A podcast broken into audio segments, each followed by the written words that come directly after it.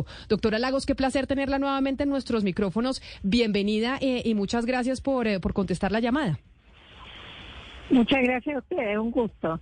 ¿Qué fue lo que pasó? Es decir, ¿cómo analizamos que Chile, que había sido como un eh, ejemplo para el continente con eh, lo que cuando, se aprobó que se iba a hacer eh, la constituyente, que iban a redactar una nueva Carta Magna, que ganó un gobierno progresista con Boric a la cabeza después de las manifestaciones sociales en, en las calles, que ahora giró el péndulo para el otro lado? Bueno, mire, el péndulo se fue para el otro lado porque cambió el sistema electoral. Eh, la elección de Gabriel Boric en el año 21 había voto voluntario y uno de cada dos chilenos no votaron porque era legal no votar. En la elección de ayer votó el 85% del padrón, es decir, votaron 12 millones de personas mientras en la elección del año 21 votaron 7 millones. Entonces, esos 5 millones de personas que no habían expresado su voto, ayer le dieron el triunfo a la derecha. Pero, pero entonces eso quiere decir... hemos cambiado... Pero eso quiere decir entonces que, que, que, que, siempre e, estuvo ese, ese sentimiento más hacia la derecha en Chile que hacia la izquierda, sino que no se manifestaban en las urnas. Bueno, esa es una hipótesis, porque no hay cómo comprobarla, pero sí, es, es una hipótesis que que tiene mucha gente y que hoy día se, se, sostiene, es decir, el voto, eh, el voto que de la gente que no votaba era más de derecha que de izquierda. Y al, al forzar a todos a votar, a votar, bueno, se manifiesta más voto de derecha que de izquierda. Eso es una realidad innegable de acuerdo a los resultados de ayer. Pero usted que es eh, la directora de Latino Barómetro, que es esta encuesta que analiza eh, los eh, sentimientos políticos y cómo están pensando, cómo estamos pensando los latinoamericanos, no sé si me pueda ayudar a hacer como una especie de comparación entre Colombia y Chile. ¿Y por qué se lo digo? Porque aquí en Colombia, después de que ganó Gabriel Boric, en Chile ganó Gustavo Petro, que digamos son gobiernos como de una misma eh, tendencia y esto también después de unas eh, manifestaciones eh, sociales en las calles del país. En Colombia vamos a tener elecciones regionales en octubre y ahí también se va a decidir mucho de hacia dónde está girando el espectro ideológico. ¿Será que esto que pasó en Chile podría replicarse tal vez eh, en Colombia en las elecciones regionales de octubre, en donde el péndulo giró hacia un lado en un momento, pero se puede devolver para las elecciones eh, de los departamentos y de, y de las alcaldías en Colombia? Claro, es que yo creo que hay dos tipos de cambio de voto. Uno es cuando uno cambia el, sistema de votar, que es lo que sucedió aquí en Chile, y otro es cuando la gente cambia de opinión. Usted me está hablando, o sea, si en Colombia no se modifica el sistema electoral, y sigue votando la misma cantidad de gente de la misma manera, con las mismas reglas, para que se produzca un vuelco de esta manera, tendría que cambiar de opinión la misma gente que ya votó. Aquí no hemos tenido un cambio de opinión.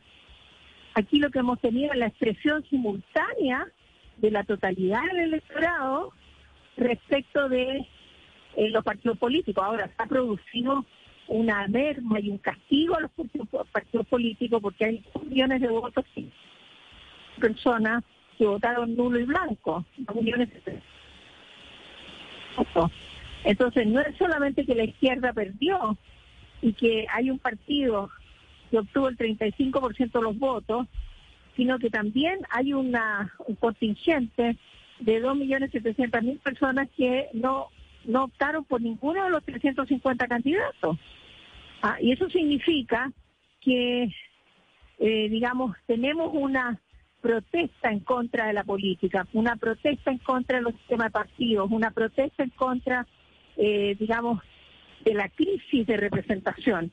Esto profundiza la crisis de representación porque la representación que hay hoy día en el Senado, digamos, en este cuerpo colegial de 50 personas que es igual al Senado, eh, es completamente incongruente con la el Senado que se eligió el año 21. Entonces, nada más que para dar un ejemplo, en la Comisión Experta Constitucional hay un representante del Partido Republicano que obtuvo ayer 35% de los votos.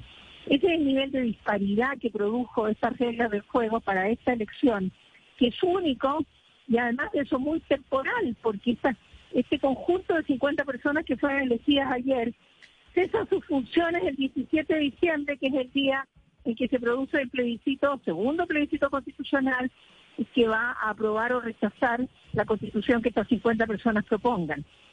Entonces, estamos en unos cambios de reglas del juego. Nosotros hemos tenido cuatro cambios de reglas del juego en las últimas cuatro grandes elecciones que ha tenido Chile y en cada una de ellas han habido tremendas sorpresas, pero las sorpresas se producen por los cambios de reglas del juego. Eh, la primera convención fue elegida con, digamos, una gran eh, ventaja para los independientes y, o oh sorpresa, salieron puros independientes. En esta elección eh, se le dio, digamos, eh, todo el poder a los partidos, o sorpresa, el partido que fue exiliado por la derecha, porque el Partido Republicano que ganó ayer no fue aceptado en la coalición de gobierno, a pesar de que la derecha se juntó con José Antonio Castro en la elección presidencial para tratar de ganarle a Boric. Después se retiraron y dejaron a José Antonio Castro, el día del Partido Republicano que ganó ayer, lo dejaron en el exilio afuera de la coalición de gobierno. Entonces han habido muchos cambios estructurales adentro de la forma como funciona la política y lo que sucede, lo que sucedió ayer es consecuencia de eso. No solamente consecuencia o digamos, no es que de repente hayan aparecido los autoritarios, nosotros hemos tenido autoritarios camuflados desde, eh, digamos, desde el fin de la dictadura. Y hoy día los, autoritarios ya no están más camuflados, están ahí abiertos. Entonces, y son, y son una, minoría. permítame. permítame interrumpirla porque hay algo que yo quisiera saber, eh, y, y, más allá de lo que usted explica, es el factor Boric y su gestión. ¿Pasó la cuenta en esta elección? O sea, la pésima gestión que ha registrado Boric hasta el momento, ¿le pasó factura? Bueno, yo creo que la factura eh, la viene. Doctora Lagos. Es que creo que tenemos un problema con la comunicación. Ahí la escuchamos. Ahora sí. Ahí sí, bueno.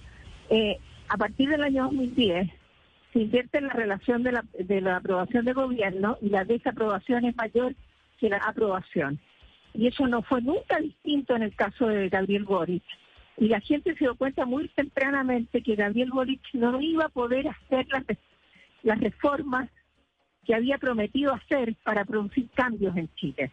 La gente en Chile está cansada, quiere los cambios que pidieron en el año 19 y ni el gobierno de Sebastián Piñera ni el gobierno de Gabriel Boric han sido capaces de responder esos cambios y claramente no lo van a ser capaces de hacer ahora a partir de la elección de ayer. Pero ¿no será que entonces, esos cambios son, son, son muy difíciles? Es decir, que poder materializar realmente políticamente los cambios que se están pidiendo en las calles, porque ese es el temor que también hay aquí en Colombia y que es el, que es el mismo temor que tiene el propio presidente Gustavo Petro, que no pueda materializar ese cambio que prometió en campaña y por el cual salieron millones de personas a votar, porque resulta que hacerlo es casi que imposible.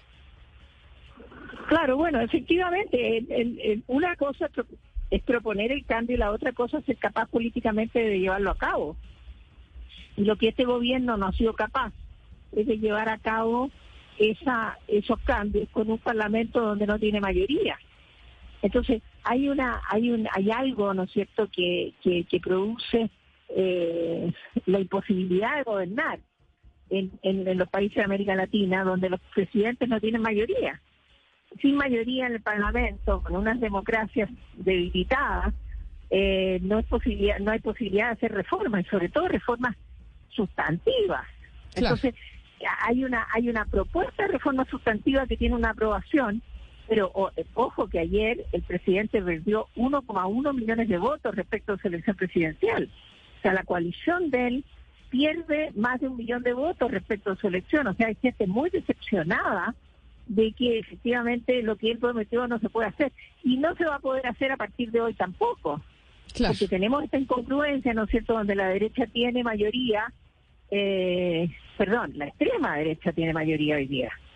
Pues doctora Marta Lagos de Latino Barómetro, muchas gracias por aceptar esta llamada, por contarnos y explicarnos lo que pasó en Chile este fin de semana y si eso puede, pues o no, podría replicarse en, en otros países de América Latina. Para usted feliz día y mil gracias. Muchas gracias a ustedes, un gusto.